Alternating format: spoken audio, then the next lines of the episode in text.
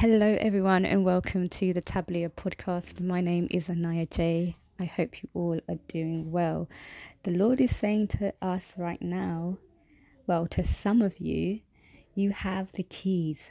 You have the keys to the doors of the opportunity of success, honor, growth, and wisdom.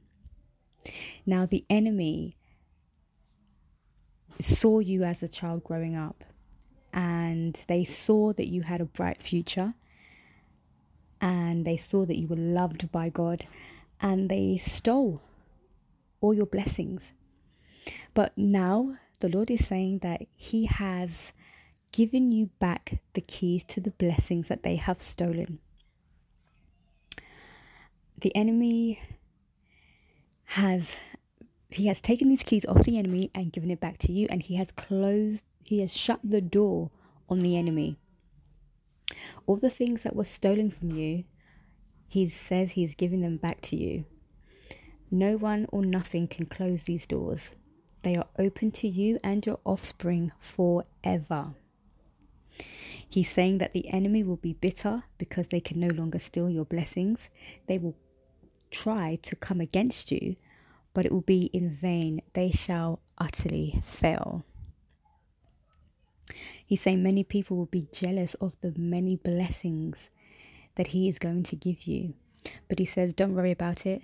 Keep your eyes on Him. They can say what they want, they can do what they want, but they will never be able to harm you. They can't sabotage, stop, or block that the blessings that are coming for you. He says that I'm going to bless you so much, even you won't even be able to believe it. He says, I am taking you to realms of indescribable joys. Keep your eyes on me, and it will be like this always. Do you remember that door in Revelations? He said that I've opened a door that no man can close. Hallelujah, praise God. I hope this has been encouraging to you. It's an honor to bring it to many of you. And um, it's a time to be at peace.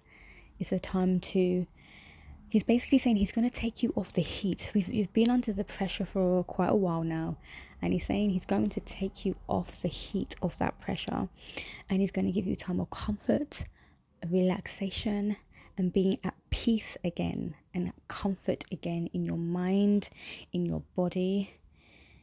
All the things that have been antagonizing you or attacking you, they're about to disappear no more. They will be no more they will not be a thorn to your side. You will go back to how your mind used to be before all these things happened. Hallelujah. Praise God. I pray this has encouraged you today.